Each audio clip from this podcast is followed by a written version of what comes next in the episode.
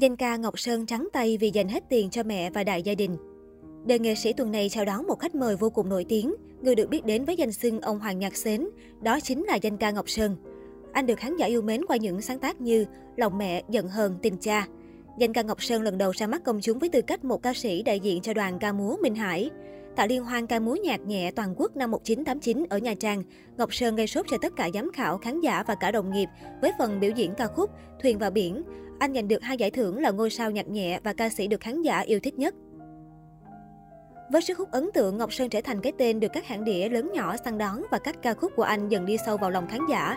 Năm 1991, danh ca Ngọc Sơn còn giành được giải nhì trong cuộc thi đơn ca nhạc nhẹ chuyên nghiệp toàn quốc.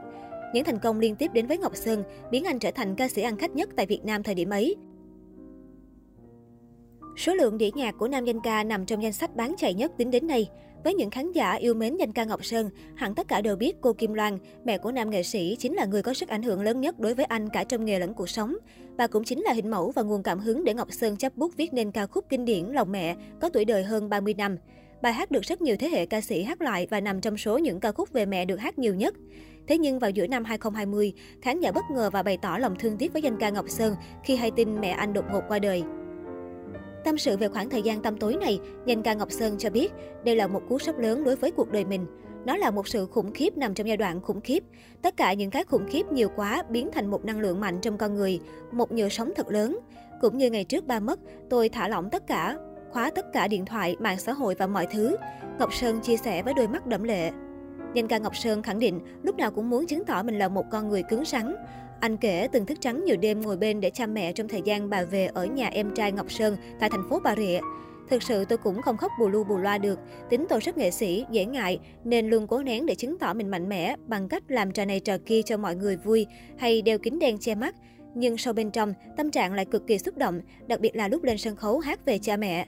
Thêm cả trước đó, bác sĩ đã có thông báo về bệnh tình của mẹ sẽ khó qua khỏi, nên tôi cũng đã chuẩn bị sẵn tâm lý cho bản thân. Ngọc Sơn vừa nói vừa rơi nước mắt.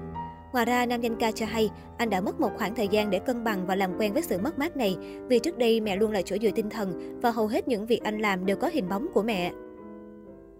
Thành công trong sự nghiệp ca hát và nổi tiếng bởi lòng hiếu thảo với bậc sinh thành, nhưng có một điều khán giả luôn quan tâm ở Ngọc Sơn, đó chính là việc khi nào anh lập gia đình.